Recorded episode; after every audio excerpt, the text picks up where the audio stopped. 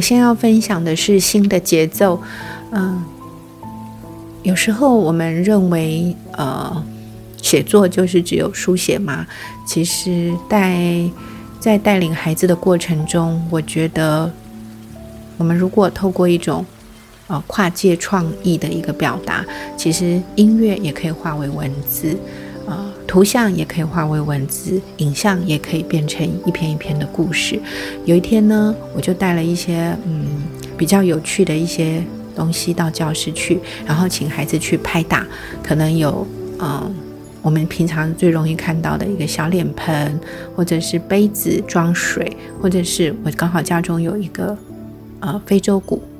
或者是。呃，像沙林也可以，或三角铁都可以，然后带到教室去，请他们去拍打那个节奏，画下节奏的符号，就是我们常看到的，像锯齿状，或者是有时候节奏很剧烈的时候，它可能是上下震动，或者是它非常。呃，非常的轻盈的时候，是一个怎么样的一种符号？于是，在拍打、画下节奏的过程中，他们开始感受节奏。那感受完之后，我请他们写下这个对这个节奏的感觉，可能是一些这个声音的一个描述，或者是他们觉得是快慢急、轻扬还是沉重，还是呃非常的尖锐，还是非常的平和啊，或者是非常的圆润，或是非常的锋利。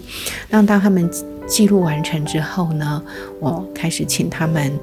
嗯，去想象，如果今天是一只动物，它的节奏，比如说这今天是一只狮子，它出现的时候会是什么节奏？请小朋友出来表演，或者是一只可爱的小白兔，或者是一只飞翔的鸟儿，或者是呃在采花蜜的蜜蜂，或者是翩翩起舞的蝴蝶。接着我请他们想想看，如果今天他们是原始部落的。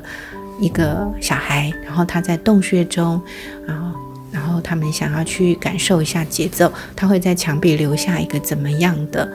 呃符号，或者是怎么样的一个动物的形态。于是我点起了蜡烛，让他们啊去感受，然后在自己手上空白纸页上去描摹。当这些过程完成之后，我再请他们呃跟我一起。呃，去玩这样子的一个节奏的一个造句的游戏，那透过各种声音，它的呃节奏感，甚至它留下来的各种，嗯，就是他们描摹的声音的，像这个状声词，还有它的快慢舒缓，或者是急，或者是呃呃迅速快速，或者是他感受到这个节奏，想到怎么样的一个动物。他都可以开始去记录去做书写，最后我们把这些句子，啊，请每个孩子做一些分享。分享完成之后呢，我引领他们写一篇一篇所谓新的节奏的小诗，啊。发现每个孩子都非常喜欢这样子的过程，因为他们发现，不管是符号，或者是节拍，或者是他们搜集的节奏的声音，各种器物所发生的声音，竟然都可以形成一句一句充满想象力和创作力的诗句。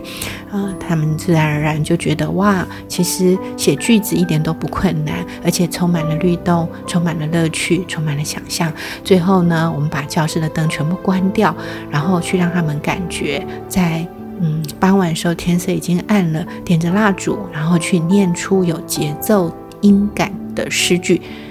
感受如何呢？有的小男孩他会觉得自己好像回到原始的洞穴，然后他写下了这样子的一个诗句，在朗读的时候，他们突然感觉到哇，原来这些声音、这些状声词，甚至他念的快慢舒缓，都充满了一种不同的节奏。哇，这个感受真的好深刻，语音、语感，甚至你念的节奏，都呈现出另一种更丰沛的样貌。所以这样子的一堂课，其实它算是一种。非常棒的一个跨界，就是它有音乐，还有呢符号，然后有想象，然后在这过程中，呃，每个孩子他们都很喜欢，这是一个很棒很棒的过程。